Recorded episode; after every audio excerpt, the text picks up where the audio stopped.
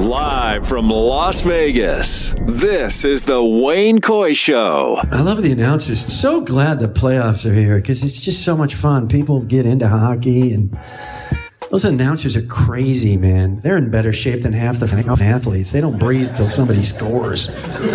They must have their own oxygen tanks. They just suck it up and go. It's like, Lambs over to Laziak, over to Buford, over to Lambs, over the blue line, over to Williams, and the corner. He's digging here. Malarchuk comes coming back into the boards. The puck is loose, but that one's going to Williams. Another hip check by Malarchuk. This time on Maybe digs it back out. Johnson keeps it in the zone. Back over to Lambs. Laziak, shot. We must score.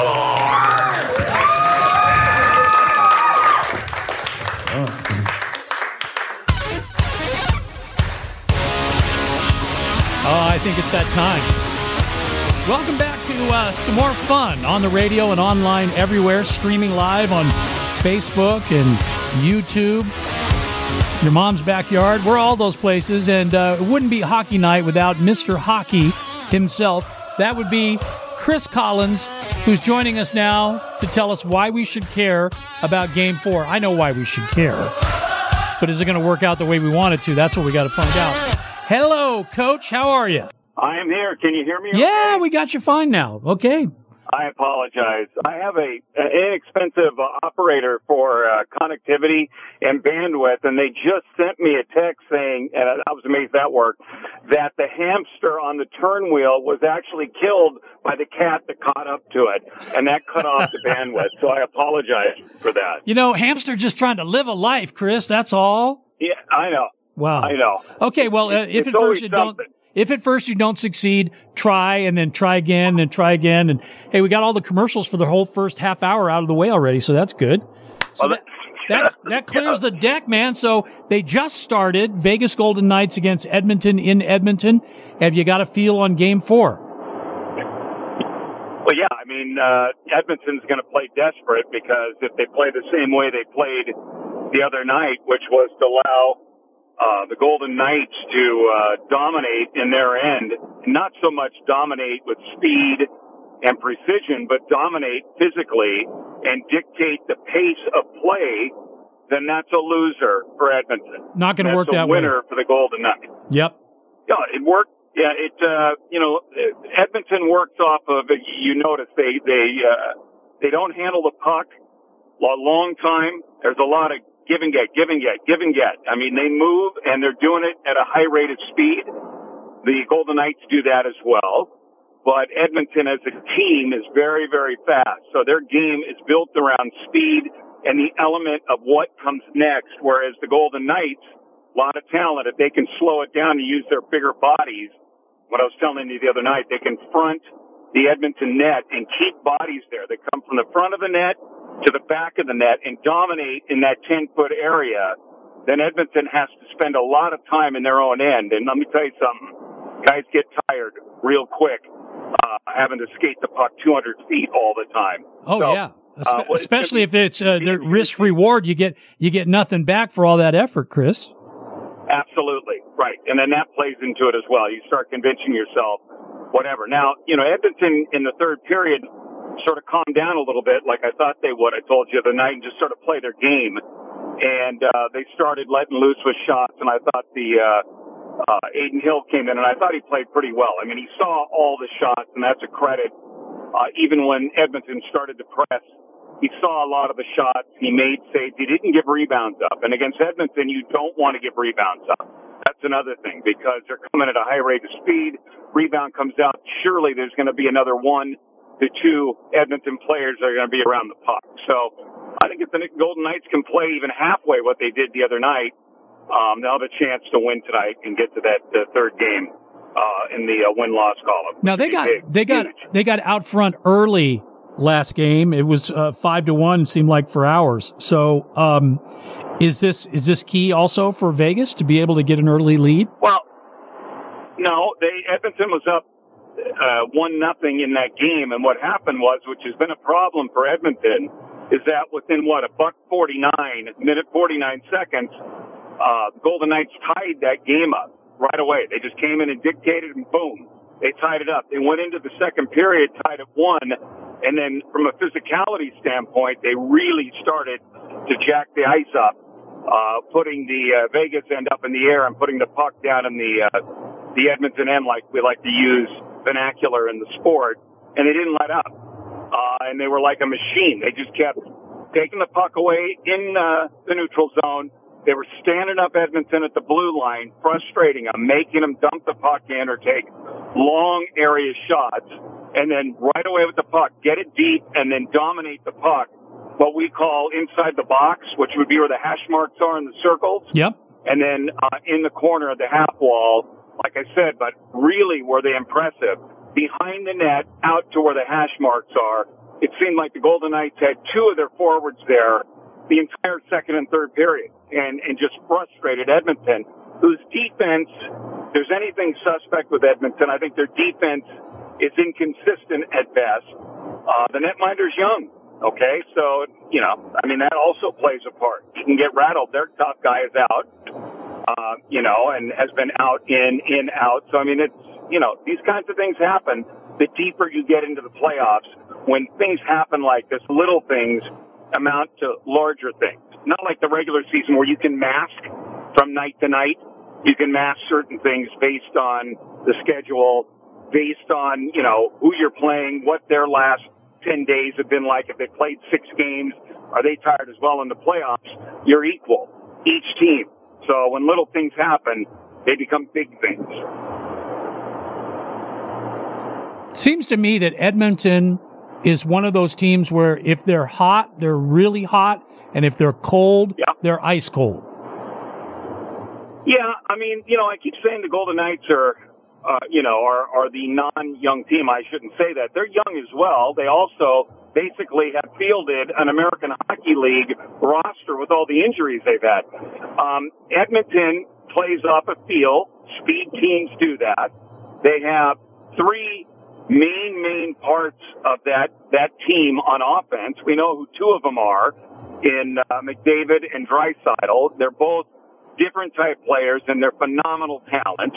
And then by committee, whoever that third person is, usually the kid that I coached when he was 13, Ryan Nugent Hopkins, has been that guy.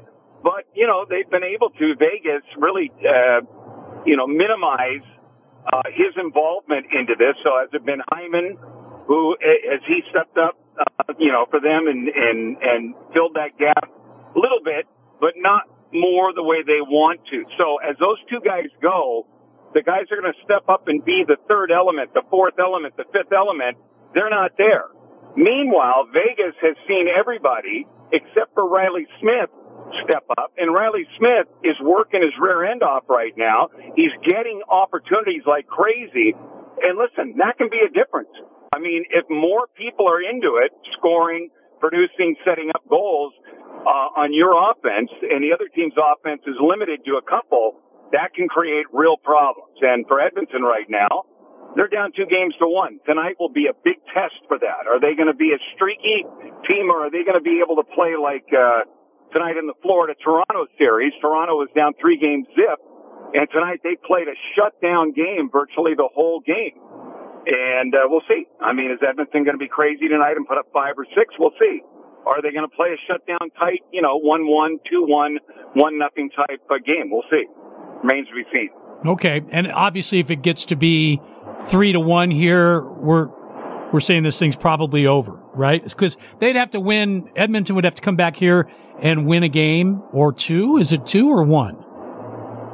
It happens. It, look, look, you have to win four to win the series, right?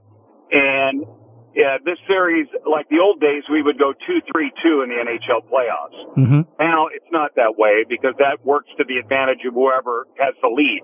Now it's uh, two, two, one, one, one. Yeah, they did that So, in baseball uh, too, which I, I don't really like it. I like the old way better.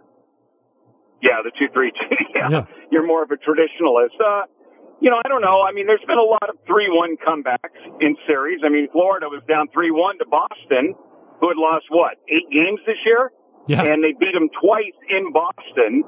Um, you know, and then one again in Florida when they were down by two goals uh, twice in the game to get at the game seven and one there. So younger teams, you know, play a lot on uh, momentum swings because they've got the legs. Uh, and I, this Vegas team with Bruce Cassidy, it's a lot different. I mean, they're much more disciplined.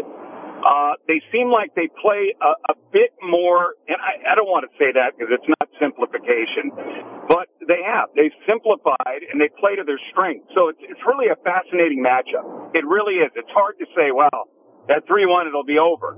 I mean, for both teams, because Edmonton has such high-end talent at the front. But I, I really think in the end, it's net minding and defensive play. And right now, the Golden Knights have the advantage there, and they certainly, boy, I mean, it was a it was a butt kicking the other night. I mean, for two periods, they just shut, strangled down this Edmonton offense, and you could see the frustration on these players. But you know, guess what? You got to play more games, and you can't let it take you down. You got to get refocused for the next 60 minutes and see if you can get the thing squared. Yeah, I kept I kept checking the score, and then I thought maybe my phone's broke, you know, because it was just like yeah. it sat there for a while with the score being the same. So yeah, uh, good job for Vegas, and like I said, I think three one. You come home, that should be turn out the lights, the party's over. You know, that's the whole idea of playing on home ice. You should have an advantage. Edmonton should have an advantage tonight, but I think they have the pressure on them, yep. and, and, you know Vegas uh, less pressure, and there's still no score in that game, so we'll keep you up to date there. Hey, talk about three to one. The we're going to switch sports here. The Golden State Warriors are down three to one. Are they? Do they have a way to win this thing?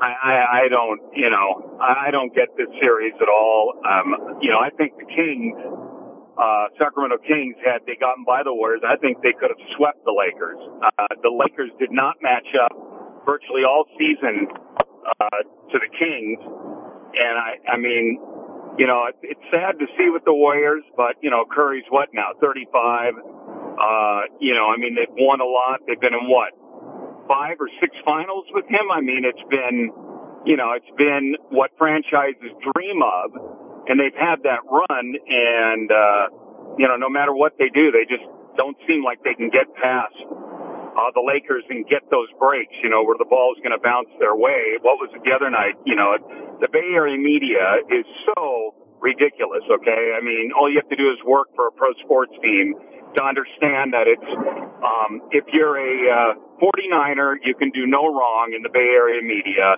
their worship like the second coming of the Pope coming back after he's died and floating above the crowd. The Giants are the next ones, and if anything goes wrong, it's usually the Dodgers' fault or it's the fault of the owner.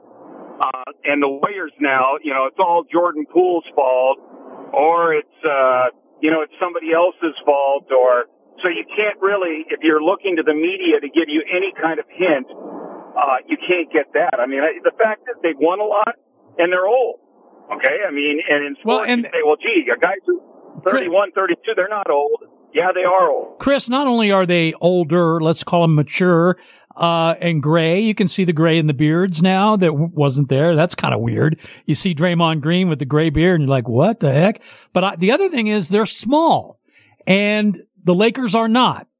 So when you've got Steph Curry defending LeBron James, that's that's a mismatch if there ever was one. Yeah, or you got to be able to hit three pointers like they used to do in record numbers and just fire away. Yeah. And from the uh, last game, you know, they said Poole shot the game away and so forth. And I'm in basketball. I mean, if one guy shoots the game away, then that's a that's a, a directive of the coaching. Uh, and I think Steve Kerr has proven that he's a great coach, one of the great coaches of all time. Uh, so it's not really that. We know that. Well, when I was a kid, the, it was a direct correlation from the guy who shoots all the time to the rich dad who paid for everybody's uniforms. Yeah, right, right. Or in the Warriors case, it was uh, Rick Barry, yeah. who you know didn't care if anybody liked him, and Mieuli, who loved him and brought him back from the ABA, and Shoot you know, away. I mean, uh, they had a great coach. Yeah, yeah. yeah. Hey, so, speaking of Rick Barry, uh, this is a crazy question, Chris, but is, is anybody ever going to bring back the granny style free throw? Because that's what I used to love watching Rick Barry shoot those free throws. It doesn't make a lot of sense, does it, that they don't? I mean, it it seems to me to be, a, you know, obviously a lost art, but I mean, he had it down. I mean, the shooting uh, is amazing, isn't it? In yeah. the in the National Basketball Association. I it mean, is. there's so many guys that can do this. That and it's even amazing with the Lakers. Look at uh, uh, LeBron. I mean, people get on him, and you know they don't like him because he's popular or whatever. The guy's one of the greatest athletes ever, And I mean, look at the high level he plays at at that age, and same with Steph Curry. It's almost uh, not believable how these guys can play like that. That is a brutal game. The NBA is and very like physical. Yeah. I mean, your body, yes, and the travel is atrocious. Okay, I mean it's just brutal what they go through. So it, it we're really seeing an amazing thing here. I, I was frankly shocked that the Warriors got by the Kings after they got down like they did, and you know, I mean, they could play at that kind of pace. It's got to take something out of their uh, out of their repertoire when they get into another physical series, and it's uh, you know, it's the real rivalry now, L.A. and. Uh, uh, and the Bay Area. Yeah, you know the thing though is I I do think that they they they had to work so hard to get past Sacramento that they they are dinged up a little bit. They've got to be worn out a little bit. That was a long, hard fought series. So when you are small and you're being outplayed physically, that's usually not a good thing. But having said that, this team has more than once come back from three, three to one down and they've shown that they can do that. So, you know, granted they're older now, you know, so I don't know. Yes. Yeah. It's Hard to do. And, and, you know, soon you'll have a team there. Um, I deal with a number of, there's a number of groups I don't think OVG, they announced they were going to put up at the other end of the strip, you know, another $2 billion entertainment district with an NBA arena. I think it's probably going to be another group that does, but I think Vegas shortly will have an NBA commitment as well. I think Seattle and Vegas, I don't know how they're going to do it with the conferences, but I, I think it's a foregone conclusion that Seattle, which was a disgrace among all disgraces that the Sonics were ever allowed to leave. Talk about a legend franchise. Beautiful name, beautiful colors. They were the heart of the city, and they got in a greedy owner who took all the money out, Wally Walker, and of course the Starbucks guy decided, uh, you know, 453 million percent profit wasn't enough for him uh, while he pleads poverty, and they let the Sonics go. So I think you'll see Seattle and Vegas announce shortly. Um, back into the NBA, and Vegas will be uh, it'll be interesting to see there because that'll have to be competitive right away, like the Golden Knights were. Yeah, and these are expansion teams, though, right? Yeah, I, I don't think you're going to see. I mean, we tried to, just so you know, me and a, uh, another partner who uh, had signed to purchase the Arizona Coyotes had signed uh, Pelicans uh, back in the day, but uh, the owner of Nollins at that time uh, signed four agreements to sell, and we were going to move the Pelicans to San Jose to share the building with the Sharks. Wow. And um, move, move over to the NBA. And unfortunately, uh, uh, the Benson family stepped in and realized that uh, the NBA needed to be uh, in Nollins. There's a historical reason why uh, I think a lot, all of us agreed on that. Uh, luckily, that owner was run out of the league. I don't have to name his name, but if you're an NBA fan or a basketball fan, you'll know who I'm talking about.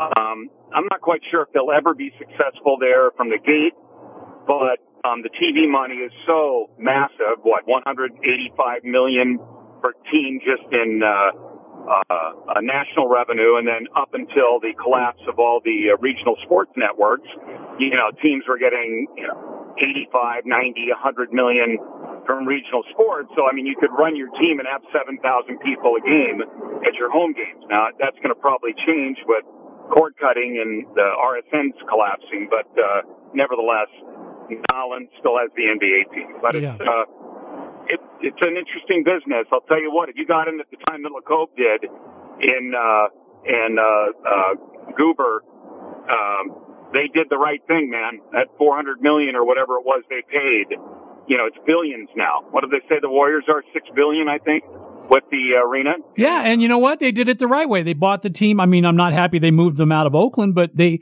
they bought the team and they invested in the team and they uh, immediately saw results. They got uh, they have a winning team very soon. Yep, legacy. That's yeah. a, legacy team. I remember going to the games when they played at the Civic. I was a kid. My dad had season tickets for my brother and I. We'd go up and see geez, Wilt Chamberlain and Nate Thurmond right there in the old Civic, man. You sat right there on the court. So you just, you heard everything, guys talking smack and punching guys in the, in the old NBA, man. Guys were vicious. Okay, guys would just beat guys up. And, you know, the referees were fighting with the announcers. I mean, it was unbelievable. Hey, speaking of uh, owners who really maybe don't know what they're doing, what's the latest with John Fisher and his uh, decision three weeks after announcing a, uh, well, I guess it was supposed to be a, a binding agreement. Well, it was only bound for three weeks. Now we have a new location in Vegas. What do you think about all that? Well, I mean, Tropicana, you know, it's a public company, so they've got the money and they're going to build the 1.5 billion stadium with him, whatever his contribution is. You know, what did he say? He's going to give a billion dollars. He said he would come up with. Obviously, he doesn't. He's not going to give his family fortune. He'll get that money from banks. But the land's critical. It's got infrastructure there. It's right on the strip, so I can't imagine the Golden Knights are very happy about it, or the Raiders having another stadium there. You know, the strip, the Las Vegas Boulevard's already a disaster, so they can't be happy there. Uh, I don't know who's going to go to the games. I guess out of town. They see the Raiders, you know, with the Raiders struggling, and this year with the schedule that was released, I can't imagine the Raiders are are going to win more than four games this year. If they do, I'll be pleasantly surprised. So I don't know. You know, they're going to see 80% of the crowd as fans from other cities, but that's different. That's eight games or nine games played once on a weekend. Right. So I mean, I don't know who's going to come in and see them and who can afford. And you've got a 1.5 billion dollar baseball stadium, what are the tickets going to be? What you're going to pay 150 dollars to watch this A's team? Hey, I, you know, yeah, see that's uh, so I've got I've got some issues. One is John Fisher has shown his stripes, which is he runs the team into the ground in terms of the what's on the field. Anybody that does develop and get good, they get rid of so they can keep their their payroll down. He has zero overhead on the field. He gets welfare from Major League Baseball every single year uh, in the revenue sharing department, which is the real reason why they're saying they have to have a, an answer right away, and they've got to get the legislature uh, in Nevada to agree to give them money, which they said now went from 500 million to 395 million, but it's really 500 million to 400 million the 395 doesn't fool anybody. So it's $100 million less, but it's also instead of 49 acres or whatever we were going to start with and then 29 acres and then back to 45 acres, it's nine acres is all they're getting at Tropicana and Las Vegas Boulevard.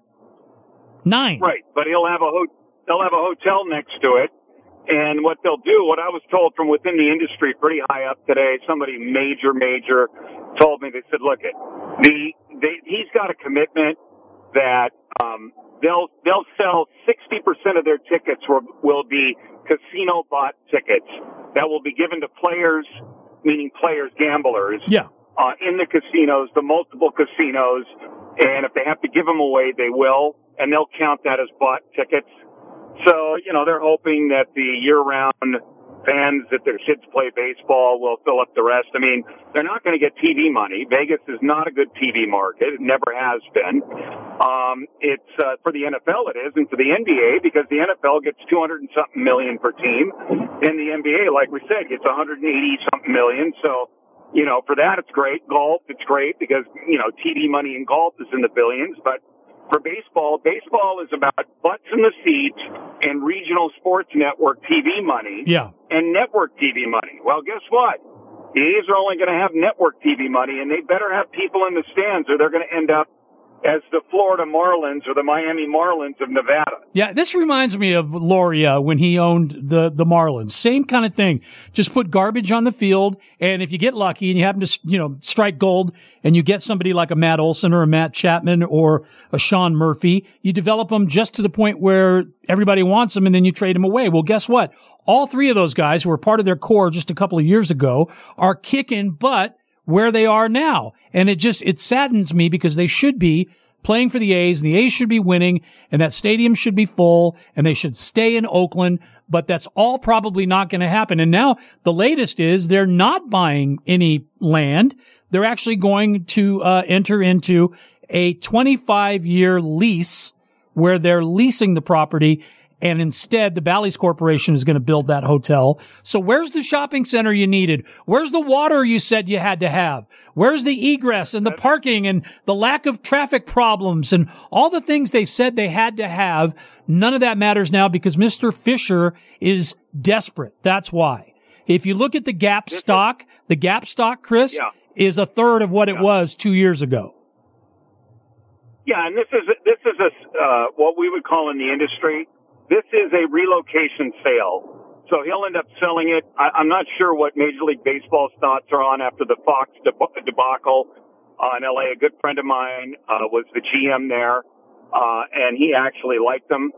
But um, if Bally's could come in and buy the A's, but somebody's going to buy the A's, okay? He's going to leave town. I mean, the, the earthquakes in San Jose are valued at 600 million in a league that averages 6,000 paid people per game, hmm. MLS, and I'm a big soccer guy, but MLS um, is nothing but a, a buy a franchise and watch your valuation go up, and he's played the game better than anybody. In San Jose, they never win. Uh, he does not uh, bring in any superstar players in a market that is like Vegas that demands winners or nobody goes to the games. Right. How and is their attendance? The do, with, do the earthquakes get uh, big crowds or no? Uh, if I mean, yeah, when they play LA, they do a lot of giveaways for free and play it at Stanford because they do it as a charitable thing. That's admirable. Okay. But no, of course they don't. My guys, when we promote La Liga and promote international at San, at San Jose, at Earthquake Stadium or whatever they call it, at Via or Via or what, it's changed names or what is it, PayPal's Park now? Okay. we sell it out. 25,000 tickets, $300 a ticket.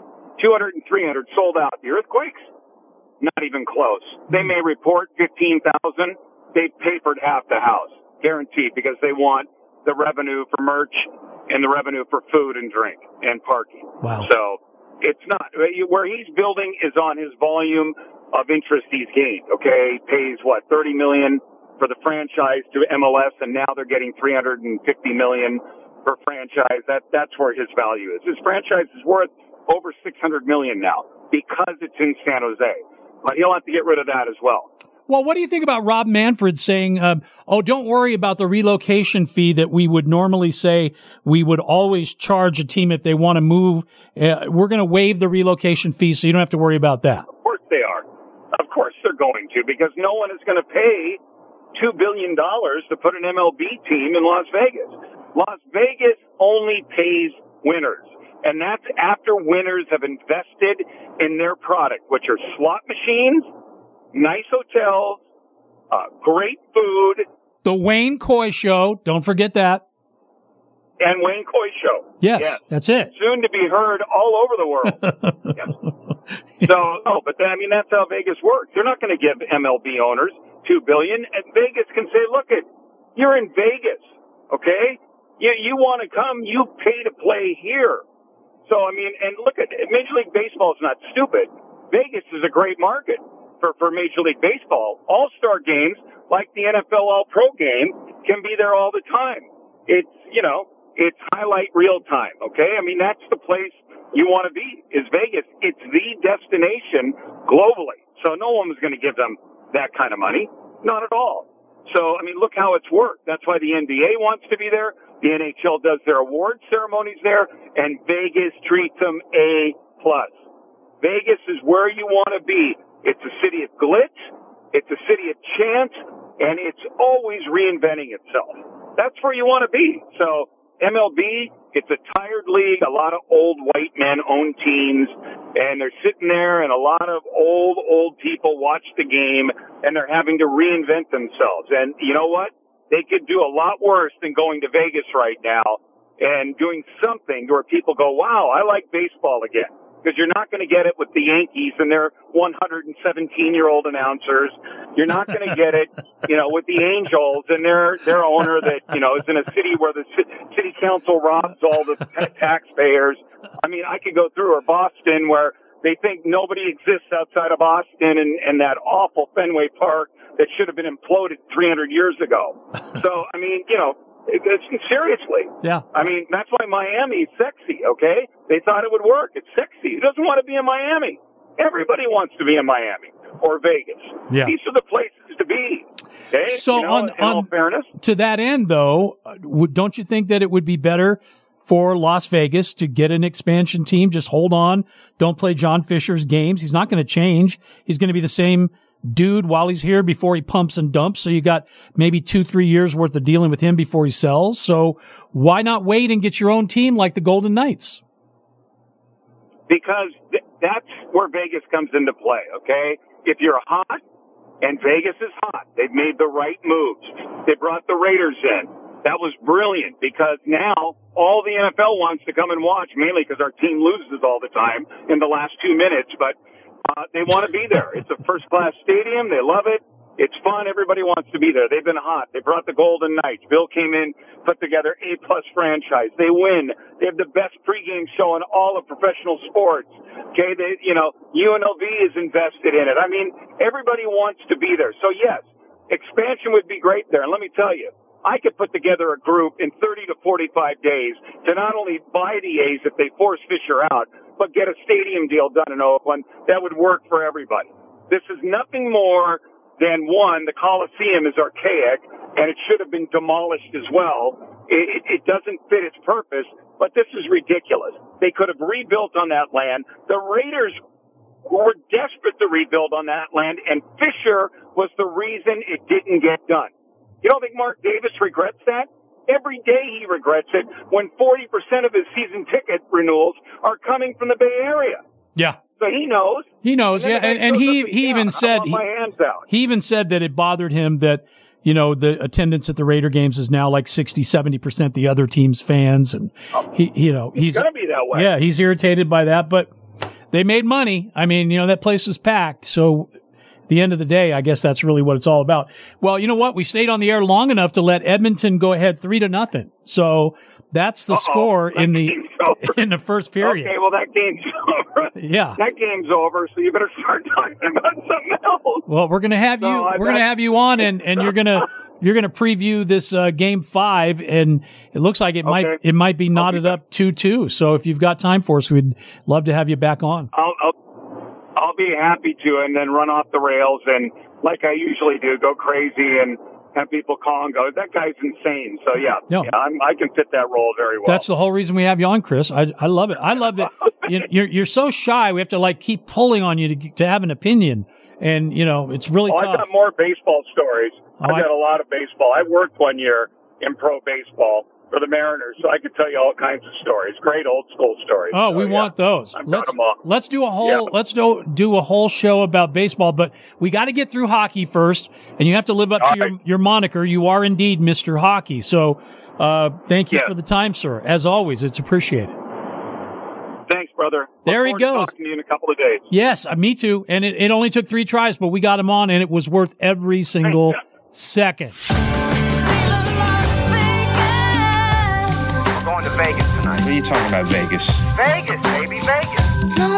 The Wayne Coy Show. In times of economic uncertainty and chaos, your money means nothing. You may not even be able to get it from your bank or ATM. And the money you do have in the stock market will go down and down. What you can bank on is gold and silver. Gold and silver have been a reliable and trusted form of currency for thousands of years. Gold and silver have never been worth zero, and typically gold holds its value during economic turmoil. Call the gold hotline now and learn how to protect your money and your assets with gold and silver. And learn how to set up a new IRA or roll over your current one into a gold backed IRA. Protect your money from the next market crash with gold and silver. Call now for your free gold guide. 800 557 7921. 800 557 7921. 800 557 7921. That's 800 557 7921. Hey, it's Wayne. You know, when it comes to real estate in Nevada, any market, is your market. We talked about that last night with Kirby and uh, all the folks over at Schofield Realty know it's true. And you need to know it's true. Schofield Realty's got the team and the tools to make any market work. So it really doesn't matter what market you're in, buyer's market, seller's market. It doesn't matter. It's wherever you are and you make that work. Henderson, North Las Vegas, Mount Charleston, Summerlin, Lake Las Vegas, Boulder City, Anthem, the Arts District, downtown.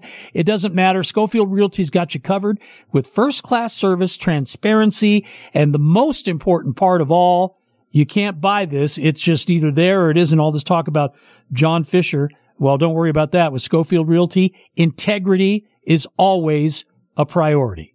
Are you a great real estate agent? Or maybe would you like to become one? Where they're building their team right now. It's an award winning team and they want you to be a part of it, a culture like no other. And believe me, there, there's a difference there. So you can have fun. You can make real money doing what you love with the benefit of a proven system with an organization that does believe in training and then empowering you to be the absolute best that you can be. So whether you're buying, you're selling, or you're interested in joining the team, discover the Schofield Realty difference. Reach out right now at Kirby4U.com. That's Kirby, K-I-R-B-Y, the number four, and the letter U.com, or call 702-766-9538. I know you hear a lot of phone numbers, so I'll slow down. 702 766 9538. If you're buying, if you're selling, it doesn't matter. What does matter is you get that Schofield difference with Schofield Realty. Hey, old town, I know we are hurting tonight. Feel like we lost a member of the family. The man feeling maybe the most pain is my boy Wayne Coy. Him and his beautiful bride, Nancy. I you. I know you do. And this one. Yeah. It's for you. Uh, better days. seen better days. Oh, Oakland? You made that rhyme. Had to move out, had to get up. There they go.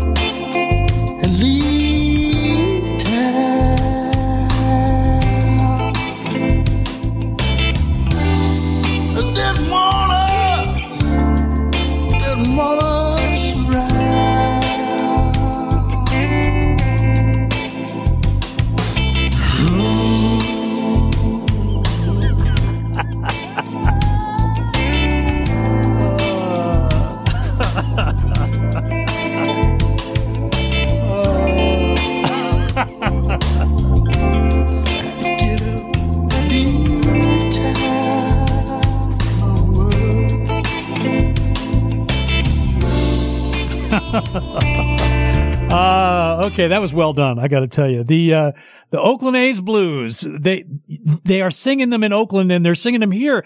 And a lot of people have approached me just recently, in fact, this evening here at the station, and have asked me why I, I'm so hell bent on saying this team ought to stay where they are and where they've been for 55 years. I mean, come on, bro. You live in Vegas now. And you heard Chris just now talking about how sexy it is in Las Vegas. None of that is wrong.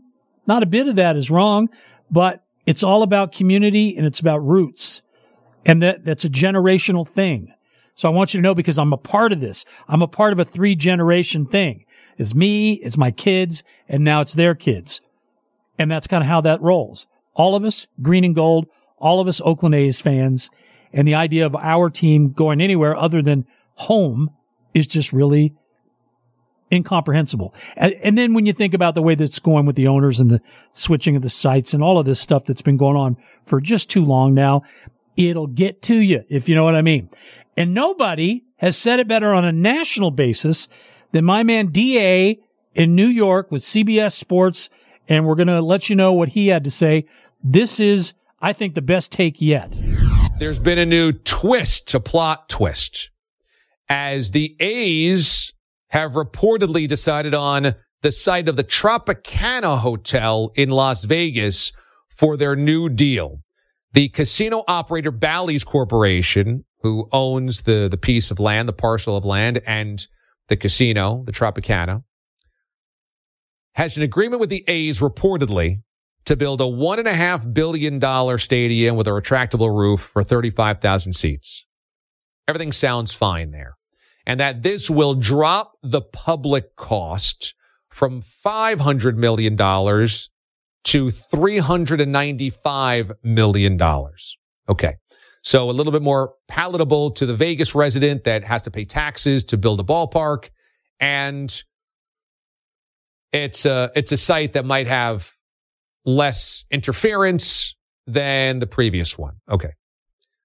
But here's the issue. Las Vegas, I know that you're all gaga over the Knights and you should be. That's been a wonderful sports success story. And the stadium you built, Mark Davis and the Raiders, Allegiant, is gorgeous. And obviously, you got pro sports there. Vegas did what it always wanted to do. And finally, the time has been right and they took advantage of it as gambling's been legalized, sports gambling. So Vegas hit it and you guys did a great job. Knights games are fantastic. The fan base loves them. The Raider Stadium is gorgeous. Boom, you nailed it. But you should smell a rat here. You should smell a rat. And Las Vegas, I'm telling you this right now. Even though they dropped your public money from 500 to 395, you should not have an appetite to give John Fisher a damn nickel. A damn nickel. Because this guy has cheated, lied, and stolen to even get to this point. There is no focus plan from the A's. None. They spent $100 million trying to figure out a ballpark development plan at Howard Terminal in Oakland.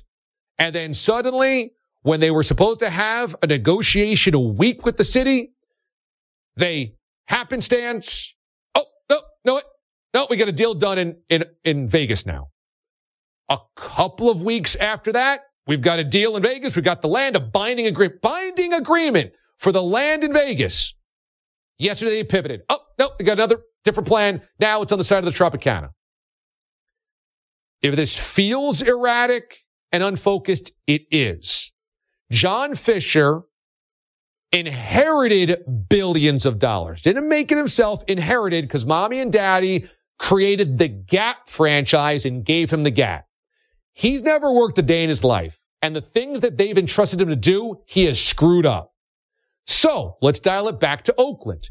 In Oakland, the whole bit of moving out of, of the Coliseum was we need a large parcel of land to have an entertainment complex around. We want bars. We want restaurants. We want shopping, which is great. If you've ever been to Atlanta to see the battery, the new Truist Park where the Braves play, it's beautiful. It's great. Makes a lot of money for, for the Braves. Fine.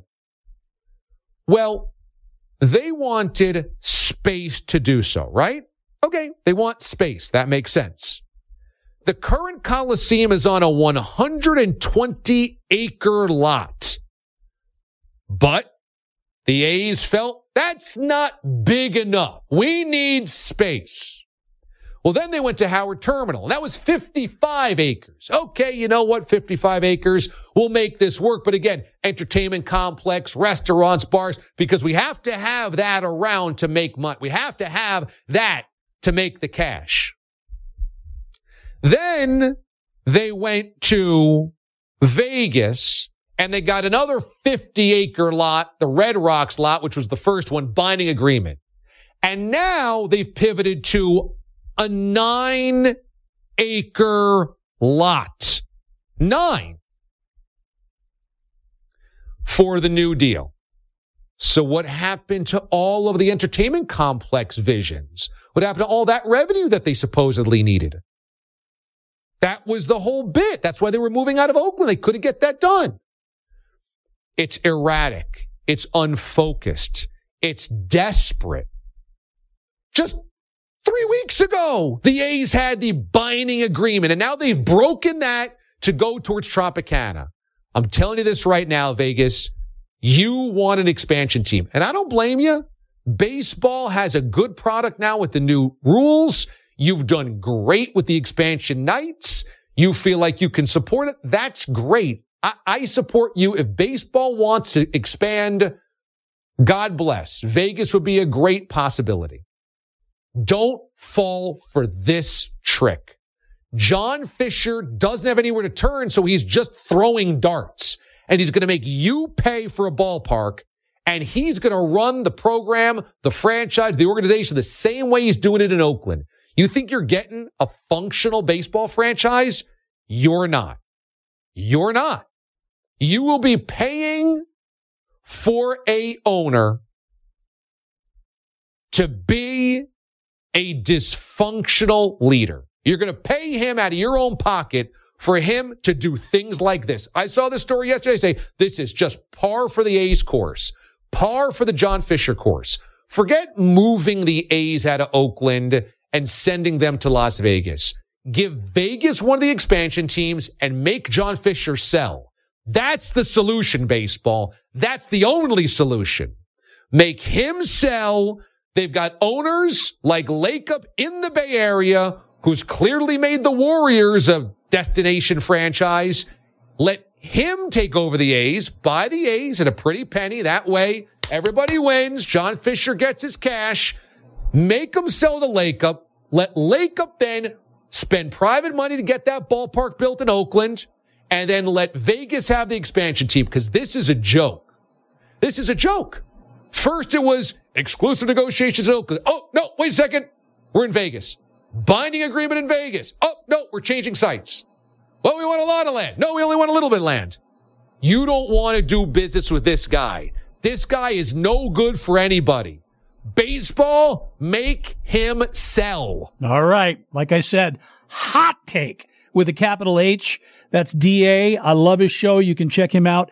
Uh, CBS Sports Radio New York, streaming everywhere. They're on early in the morning, you know, they're on, uh, so we're here in the West Coast. They're East Coast time, 6 to 10 a.m., but the best of the show runs after that. And of course, watchda.com. That is his website. Damon does a fabulous job. I can't argue with a bit of what he said. In fact, it's almost like hearing myself talk because it's pretty much, well, you heard while I was talking to Chris a little earlier in the hour. It's really how I feel. And he echoed most of those sentiments. So I want to see Vegas get baseball. I just think it should be an expansion team. Let the A's stay where they are and where they have been for over 50 years. It's just the right thing to do. And Rob Manfred, you need to wake up and smell the whatever it is that's cooking because it is cooking. The fans are starting to get really upset. And I think as the commissioner in baseball, you can make it happen. You can force that sale. That's what I would love to see. Okay. I could be dreaming. We'll find out. of course I'll be at the games no matter what. Of course I will be. All right. We take a break. We get some news in. And when we come back, you've seen her on The Voice and you're going to see a lot more of her coming up in the months to come. She's in Nashville now. Megan Wilder, a conversation that we had with her a little earlier today. We're going to play that back for you on the way. Live from Las Vegas, this is the Wayne Coy Show. Yeah. Are you a fan of The Voice? Have you been watching that for all the years? And it's been on for years. Have you been watching that? I was kind of an American Idol guy, so I sort of pushed back on The Voice at the beginning. But then I'll admit I got sucked into it. And some great talent has uh, graced stage of that uh, of that show, and then gone on to some really really cool things. And the uh, guest that we're going to be hearing from in the next half hour or so is one of those people. In fact, let's take you back to her appearance on that TV show and when she kind of knocked everybody right down in the dirt with her version of "Ode to Billie Joe." This is Megan Rose Wilder. It was 3rd of June, another sleepy, dusty Delta day. Yeah! Good. I was out chopping cotton and my brother was baling hay. That's good, that's good. And at dinner time we stopped and walked back to the oh, house. Oh, don't look at Adam, just go. And mama hollered at the back door, y'all remember to wipe your feet. Get him into it. gotta be personal. And then she said, I got some news this morning from Choctaw Ridge. Yeah. Today, Billie Joe McAllister jumped off the Bridge. Nice young preacher, Brother Taylor,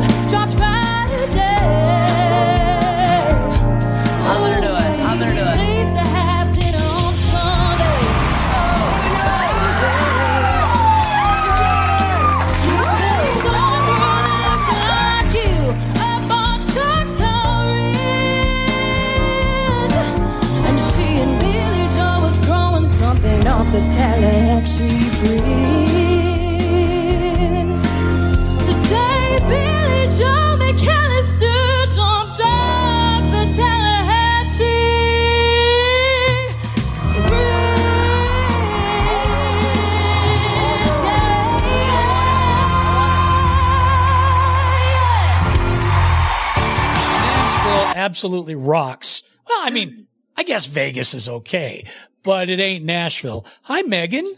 Hello. How are you? I'm doing great. We got a lot of catching up to do. The last time I saw you, you were just uh, coming off The Voice. Yeah. And uh, you killed it on The Voice. It was Blake, I think, who chose you, right? Uh, started with Miley and then Miley. Blake stole me. Yeah. In the battle. Thief. So. That thief. I know, right? Well, tell us about, um, you know, go all the way back, I guess, to the beginning when you started singing and then how that led to you getting on The Voice and then eventually what got you to Nashville. Yeah. So, um, wow, all the way to the beginning. So, I mean, I've been singing for, I, I guess it kind of sounds cliche, but like for as long as I can remember. Um, and it was always something that I knew I wanted to do. Um, ever since I found out that it was possible that I could make music a career, I was like, that's what I want to do. Uh-huh. Um, so my parents put me in choir. Um, I did like musical theater stuff, um, voice lessons, um, all the things.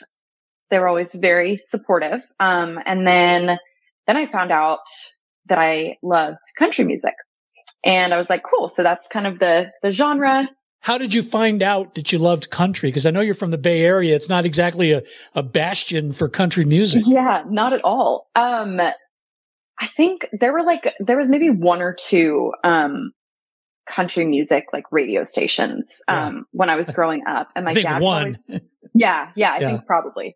Um, and so my dad would put that on like when we were driving and, um, especially when I was really young, my dad was kind of the one that would drive us everywhere. And so he was like the DJ in the car and he would put, um, that radio station on or like he would play just like CDs. I remember he had, um, one CD and I forget what radio station it was, but it was just like all of like the top hits at the time that were being played on the radio. And so there was Yeah. like a bunch of country on there. Um, and then I discovered Taylor Swift, um, and became like obsessed with her. And you a Swifty right from the get go? yes, yes. And I feel like I'm less of a Swifty now. It's funny. She was just in Nashville all weekend. She sold out all three nights at Nissan. Right. Wasn't there Um, some kind of, there was a, like a tech issue or something, right? A problem? Like people There had to wait outside or something? There was a uh, delay. There was a huge thunderstorm on Sunday night. That's what. And so there was like a four hour delay. Um, so she didn't go on in her set's like three and a half hours. Um, and so she didn't go on until I think 11 and played until like nearly 2 a.m. I bet nobody moved. They were like, No. yep, we're ready. Yeah. Everybody was Yeah. like, this is great. I think No. they, there was just a lot of lightning. So they made everybody go inside. But, That's a safe thing to do. Now, when you say though that you're less of a Swifty now, what do you mean? um, I guess I, I mean, I still love all of her music. I'm just not as like obsessed with her as I was Yeah. when I was in like middle school and Did she drop the restraining order now? Is it uh, all, everything's cleared up? Yeah, everything's good now. I can get within a thousand feet. That's awesome. Okay. Yeah. So, so you had this little taste of country thanks to, uh, to dad DJs, by the way, are very underrated. Yeah. Um, you know, you know, Savannah, my daughter, Mhm. and she, uh, tells me many times, she goes, I will stop and go, why do I know this song? And then I go, cause my dad rammed it through my ears for 10 years. yeah, every, right. every road trip. Yeah. Yep. And of course, like when we're younger, we're like, oh, this song. And then we're, we get older and we're like, that's actually a really good song. Yeah. Glad that I, glad that I learned that one. Oh, that young. works. Okay. So, Yeah. so you had the taste, you got a little bit of the bug for country, but then you went kind of in a pop direction at first, right? A little bit. Yeah. A lot of what I was singing, I guess, in like competitions and stuff was pop music, Yeah. like Alicia Keys and, um, who else? Like Kelly Clarkson, I think I would do and, um, people like that. And then I think Carrie Underwood won American Idol. She got really big. And so I started like listening to her music. And, um, when I started taking voice lessons when I was in like, I think I was in like seventh grade, um, a lot of times I would have to bring in a song to work on and I would always bring in country songs, but I didn't really like think about it like that. It was just like, these are the songs that I like. Um, and my vocal coach at the time was like, Oh, like, so you're into country music. And I was like, I guess I, am. I am. Yeah.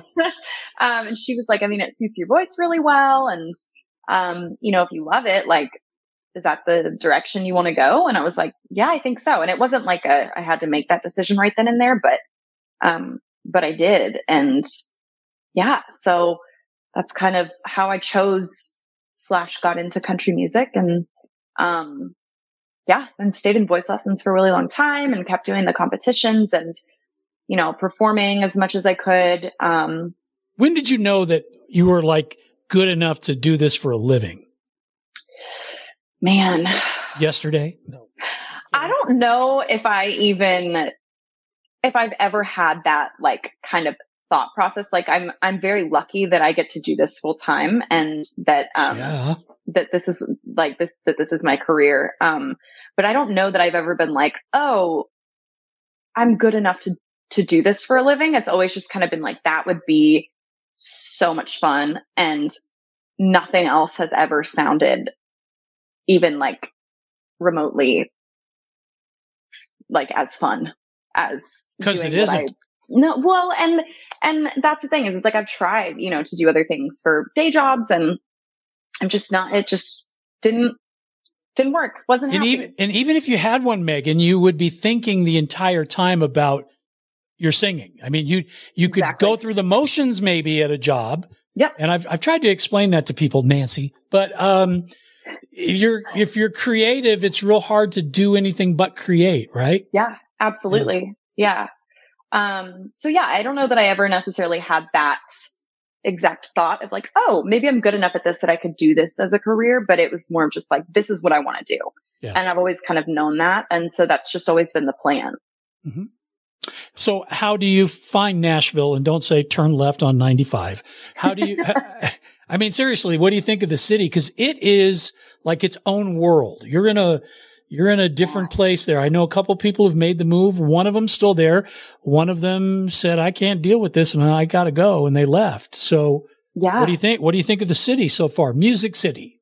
I love it so much. Um, it's funny because before I moved here, I had been here one other time for like a few days just to check it out, but I was Mhm. just immediately like, yes, I love it here.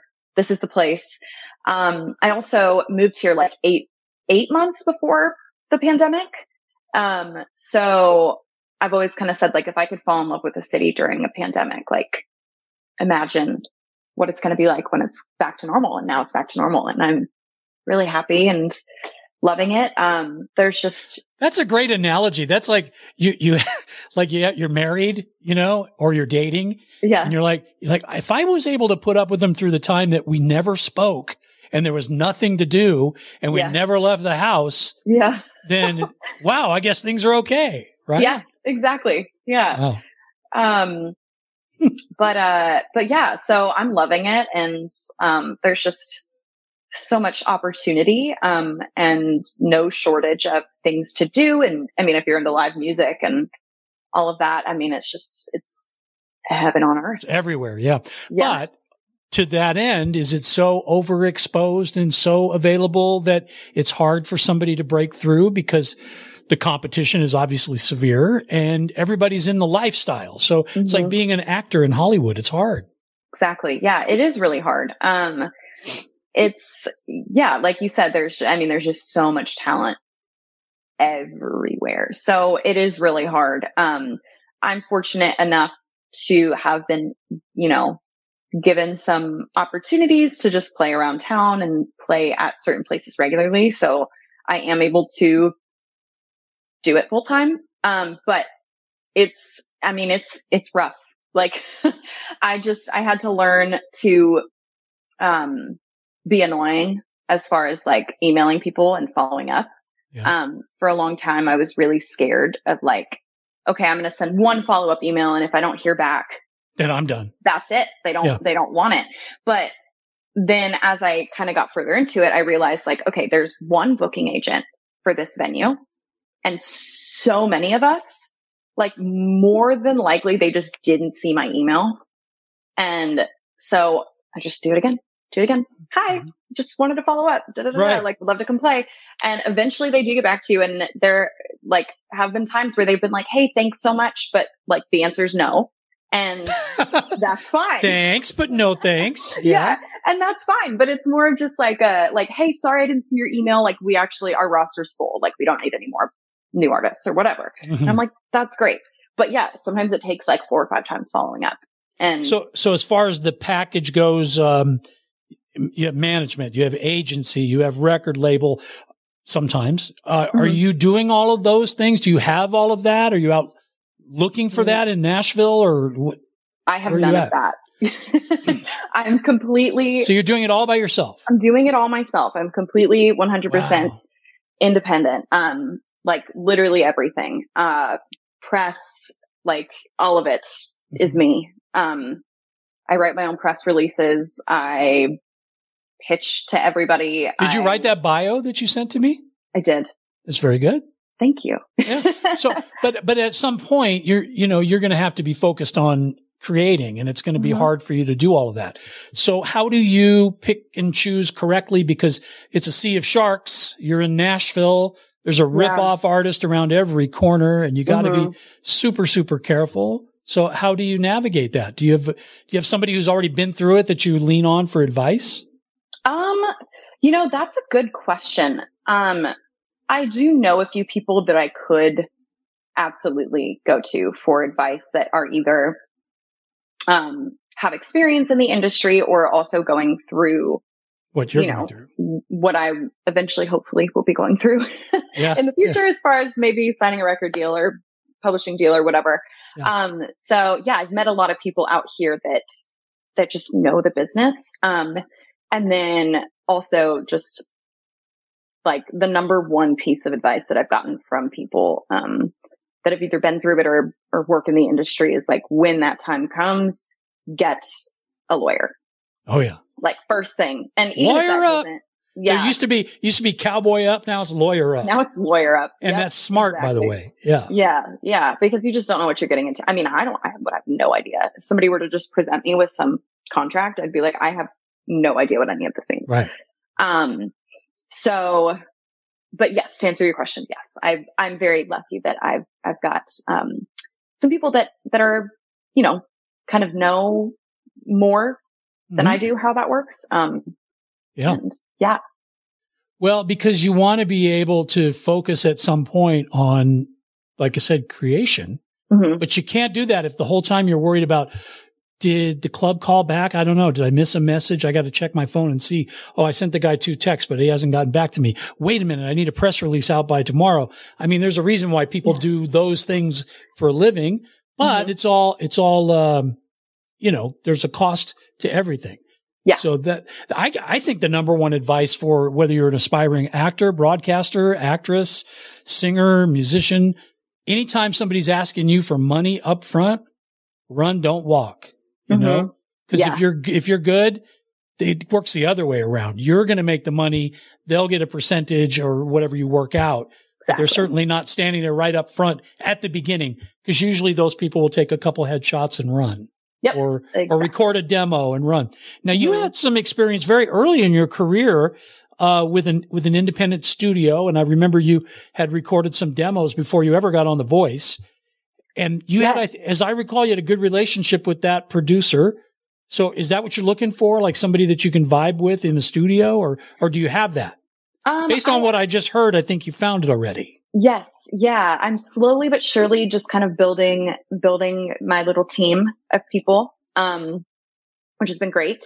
Um, yeah, and so the person that I've been working with um, a lot lately, his name's Wilson Macbeth, and um, he's incredible. What's his real name? Wilson Macbeth. Yeah, right. What's his real name? Is it really know, Wilson Macbeth? Yep, that's his Wow. name. I know, isn't that nuts? It's a great Um, name. Yeah, it's great. Um, and he's the best. He's so talented and just very, um, like, just, he's, so he's a producer that I've been working with and, um, we work very well together. He actually does a lot of pop. Um, and I think I'm like one of the only, I might be wrong, but I think I'm one of the only country artists that he works with. Um, just I approached him and was like, Hey, I, you know, I heard this girl's song and I love what you do. And I'm, you know, country artist, but I think that I do, I mean, like I do pop country. So I was like, I think we could work well together. And, um, yeah, so he produced the last single. Um, he, I just recorded, um, just got done recording with him last week for the next one. Uh, working with him on the one after that in June and then got another one, uh, that we'll record, I think in August. Um, so These are your babies. They're all lining up to be born. That's yeah, great. I know. It's it's crazy. It's really How do you how do you assess when it's time to move on to, you know, single number two or an EP or an album or how do you know all of that? Um, right now, uh, I think for me, and I think for a lot of independent artists, it's really just kind of like throwing stuff at the wall and seeing what sticks. And, um, the beauty of being an independent artist is that I can do literally whatever I want. Um, and I have nobody telling me what to release, what not to release. Oh, this Right. isn't going to work well. And again, it's all, you know, labels do that with best interest, Sure. um, with your best, best interest in mind. But, um, right now I can kind of just really figure it out and, and just see like, okay, what do, what do I like? Um, and what do my fans like? And, you know, what's, what's sticking?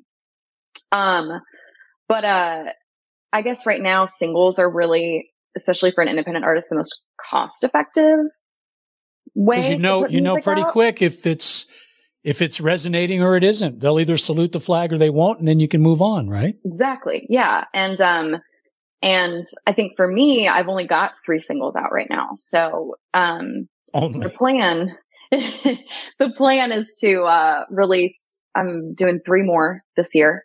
Um, and then we'll just kind of see what happens and, and go from there. But, um, I'll probably do maybe one or two more next year and then, then maybe an EP, um, and go from there. But I'm kind of just seeing where the next three, um, take me as well. And because that's going to take me through the end of the end of the year, um, almost, uh, late October and then November, December is like holiday time. Yeah. So Take some time for yourself, sure. So y- you when you have meetings with the label, you're having meetings with yourself. That's kind of cool. yeah, exactly. Do you ever just get up and and walk out of meetings with yourself? I'm like, I'm busy. I'm in a That's meeting. right. I said that to, uh, Have your people call my people. yeah. Wait a minute. You are my people. Uh, yes. So is Macbeth? That is his name, really? Yeah. Wilson Macbeth. Wilson Macbeth. Okay. Yeah. Is Will is Wilson uh, part of your creative process for all of this music you're talking about? So, um, he is like, he produces all of it. As far as the sound goes, yes. Um, we will, I'll send him a work tape, um, you know, before and we'll just kind of talk about it. And I, I like to, I do the same thing with my photographer, but I like to send them the work tape. And before I even say anything, just find out like, okay, what's the first thing that came to your mind? What do you Don't lead the witness. Yeah. Let them Yeah. tell you. because they they're i mean i'm working with them for a reason they are also Mhm. creatives and if we can just kind of take our ideas and agree on something and you know they might think of something that i never even thought of but like is the coolest thing ever um and so i like to do that with will um and my photographer her name's lauren lauren hayes she's great um and uh Are those the uh, the recent uh, pictures that we've seen like on on your social media? Did she take those?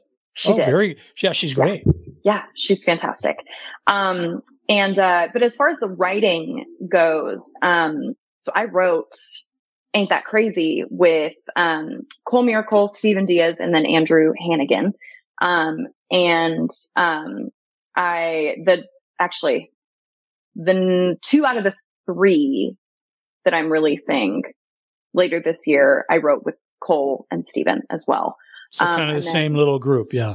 yeah, yeah. And um yeah, so they're very also obviously very involved in the creative process and some of my favorite people in Nashville to work with and um What's the writing process like? I mean, how does that work? Somebody write the music, somebody else writes the lyrics. It really know? depends. Um, a lot of times, like one of us will come in with, you know, a hook idea, a title, a concept, um, Yeah. maybe a little bit of a chorus. And, um, usually we all will kind of just pitch our ideas and then we're like, okay, yeah, we like that. We all like, we want to write that. Let's do that. Um, and, uh, Steven Diaz, he's great, great guitarist, um, great writer as well, but he's, um, he always comes up with like really cool, just like chord progressions and little riffs and uh, fun things that we can Yeah. kind of just add, um, that's like ear candy and kind of like the bones of like the work tape that I like to still try and like incorporate in the actual, um, final product. So Right. yeah, Don't bore us. Get to the chorus. exactly. Yes. Yeah. Right. Yeah. So, so every song's different then. It, d- it just depends on the tune. Do you have to all agree before you decide, okay, we're going to get serious about this and record it properly? Or do you have the, or do you have, I mean, you are Megan after all. Do you get the final say? Yeah, I um I mean Cole and Steven Steven does some of the some of the artist stuff. Cole mostly is just a songwriter. So um but usually we'll just we kind of like establish during the write like okay, you know, who are who are we writing this for? Um and so if it's for me, I'll just text them and be like, "Hey, like I texted them the other day and was just like, "Hey, just you know, in the studio recording the next single." And they're like, "Yeah." Okay. So yeah. So they don't necessarily know when you finished. They don't know if it's going to go any further than, hey, this was something we wrote together and we all like. So nobody's out there like on the front line going, this is for this project or this is for this artist. Cause I'm guessing from what you just said, you're possibly writing for other artists besides yourself. Yes. Yeah. So, um, yeah, I mean, and a lot of times too, like after we write something, if we're writing for me, I just know like if I'm going to cut it or not. And, Yeah. um, and so if the answer is yes, I'm just like, all right, cool. I'm really excited. I want to release this. And so they know like, okay, yeah, we're probably, this is probably going to come out eventually. Um, so yeah, but then there are other times where, um, you know, I'll be in the room with, with other writers, other people, and we're writing for them or, um, or just to pitch, you know, if we, we like an idea and we Yeah. want to write about it, but it doesn't necessarily resonate with any of the artists in the room, but we know some people that it might resonate with. We can, we'll, we'll finish it up and Yeah. send it to them and see if they're interested. Do you, uh, do you prioritize between the two? If you had to, if you had to choose, would you rather be a performer or a songwriter? Oh man, that's hard. Ugh. I had to choose, that's really hard. Yeah. That's why I asked it. Yeah. I, I honestly, I don't know if I could. Um, there's something so special about performing your songs that you wrote. Um, not that, you know, cause there are plenty of artists too that will cut songs that were written by other people and they're still just special. Your city is full of songwriters, professional songwriters. Yeah. So obviously there's artists out there looking for songs. Yes. Yeah, absolutely. And, and sometimes it's like, you know, somebody will, an artist will hear a song and be like, wow, that's, you took the words right out of my mouth. And it's like, it's almost like they wrote it because they connect with it so much. So, but I do really love performing as well. I don't know. I feel like I would, that's so hard. Uh, man. So stumped her right there. Marked the point in the interview where at 23 minutes in, Megan said, no mas. That's it. I can't choose. Okay. Well, maybe this is easier. If you had to choose between performing live Mhm. and recording, which, which is the preference for you? performing live. Really? Yeah. See, I lost that bet. I'm in Vegas. I bet on that and I lost. So no, I, I would have thought based on everything you just told me that the recording process and the writing process was what was really ringing your bell, but you like that immediate response you get from a live audience, I guess. Yeah. Yeah, well, I think that there's just there's just something really special about um about performing your own songs live. It's just kind of like I don't really know how to explain it. Like recording is one thing because there's a very specific sound and a specific way that you want it to come across in that recording, but like live it's just kind of like magic and it's just there and you can feel the energy of the people in the room and um and they can feel the energy from you. And it's just kind of like this. I don't know. I just think that live music in general just brings people together. And especially in today's world, that's just kind of what we need. And so I think that if performing live like wasn't a thing, it would just be, it wouldn't be as, as special. It's always Yeah. special to write your own music and to record it and to know that people are listening to it. Like that's amazing. But to be there in the room with those people, it's just a completely different experience. Yeah.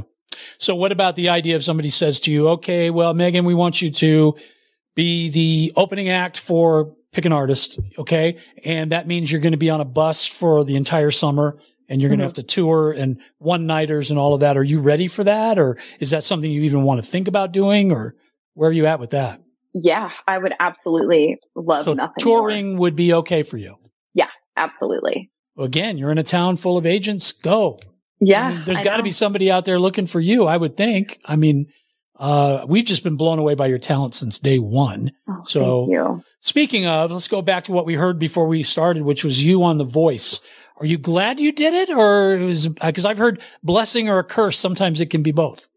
Yeah, no, I'm I'm absolutely so happy that I that I got to do that and that I even had that opportunity because it's hard um to even you know, it's again there's so much competition and um how I got on that show God only knows. Um Yeah. but uh but yeah, no, I'm absolutely I mean, I met some of the most amazing people that I'm still like really close with to this day um, through that show. And my life would look a whole lot different um, if I wasn't on that show. Um, I wouldn't have met my now fiance. Um, so that So there's that. yeah, so there's that. Um, and that's always crazy to think about too. So, cause, uh, I met him, Andrew, uh, through one of my friends that I was on the show with. Oh, Okay. Um, I moved here to Nashville and she, a few months before I moved here, she was like, Hey, I heard you're moving to Nashville. Like, I, do you want to live together? I need a roommate. And I was like, yeah, absolutely. Um, so I moved in with her. Everything's then- cheaper. Sign me up. Yeah. yeah. Yeah. It's like, where do I sign? Um, but, uh, yeah. And so then I moved in and maybe like literally a week later, she was like, you and my friend Andrew would be so good together. And I was like, immediately, no, absolutely not. Like never met him, had no idea who he was, but I was, just, Why are you I trying to set me up? Yeah. yeah, I was like, I'm just not here for that. Um, and, uh, I was just so new too that I was just like, that's the last thing on my mind right now. Um, and, uh, yeah, now we're getting married next June. So Congratulations. thank you. yeah, that's huge. Yeah. Okay. Well, and he's obviously cool with your career. Yeah. Yeah. Yeah. He's Is- and very he's- supportive and Is he in the music business as well? he, yes, he writes, um, and he produces and Oh, plays and all that good stuff. So yeah, he like, Any, any in all of chance the two of you will work together on stuff? Yeah, we have, he, so, uh, he is the Andrew that I wrote Ain't That Crazy with. Oh, gotcha. Yes. I just figured I would, you know, it would have been like a weird. I didn't hear a Shakespearean last name, so I Yeah. wasn't sure how to react. You're like, I don't know. Um, yeah. So he's one of the writers on Ain't That Crazy. And then my single before that, If I Knew, um, I wrote with him and our friend Whitney Dean.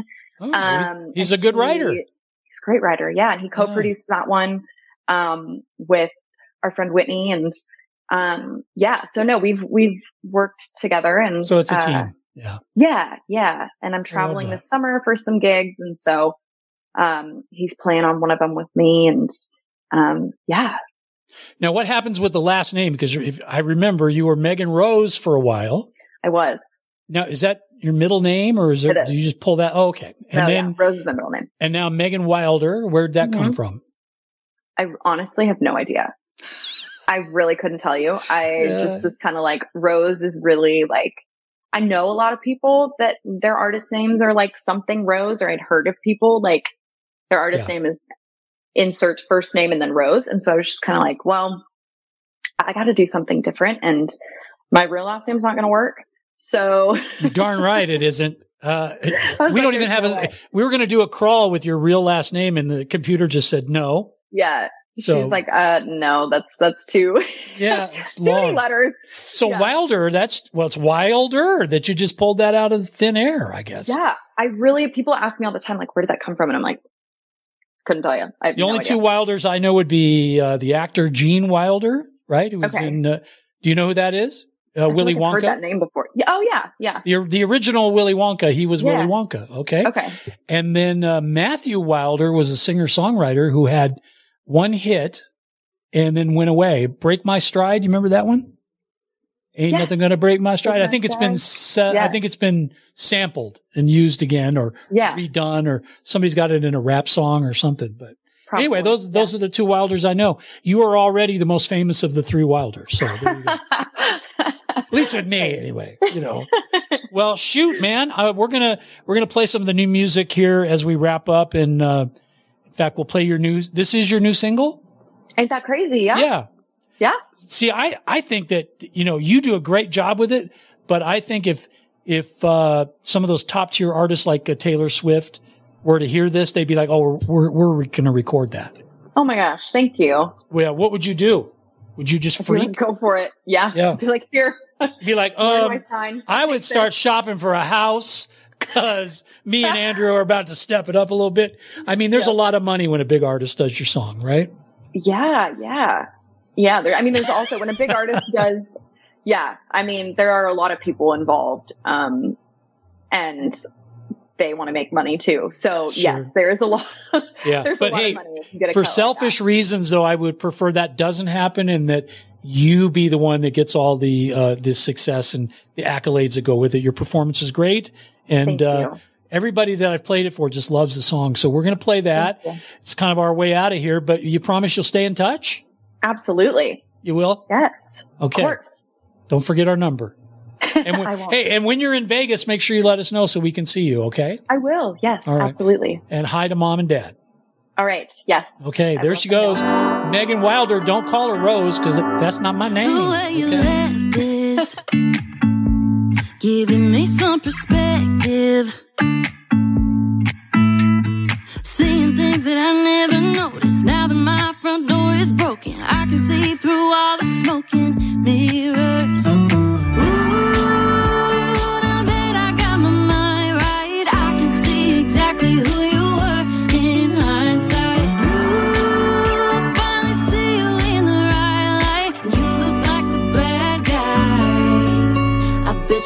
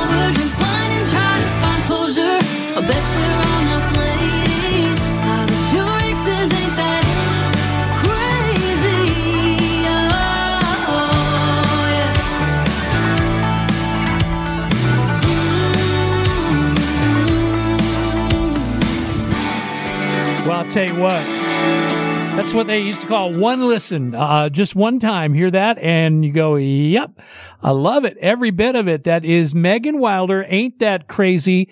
Uh, you're hearing it here on the radio now, maybe for the first time, but I have a feeling you're going to be hearing it quite a bit. And what a what a great uh, conversation! Just a a well-rounded, very centered lady, and uh, we've watched her grow up. So that's that's kind of neat when you see somebody get all mature, you know. And I know you're like, well, Wayne, when's that going to happen for you?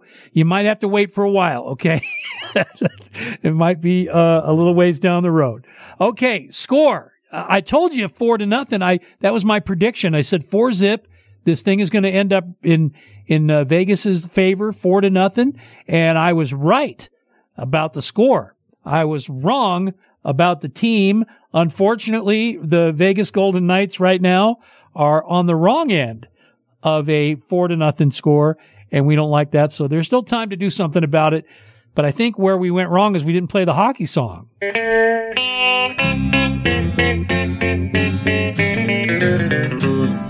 Hello out there, we're on the air. It's hockey night tonight. Tension grows, the whistle blows, and the puck goes down the ice. The goalie jumps and the players bump, and the fans all go insane. Someone roars, Bobby scores at the good old hockey game.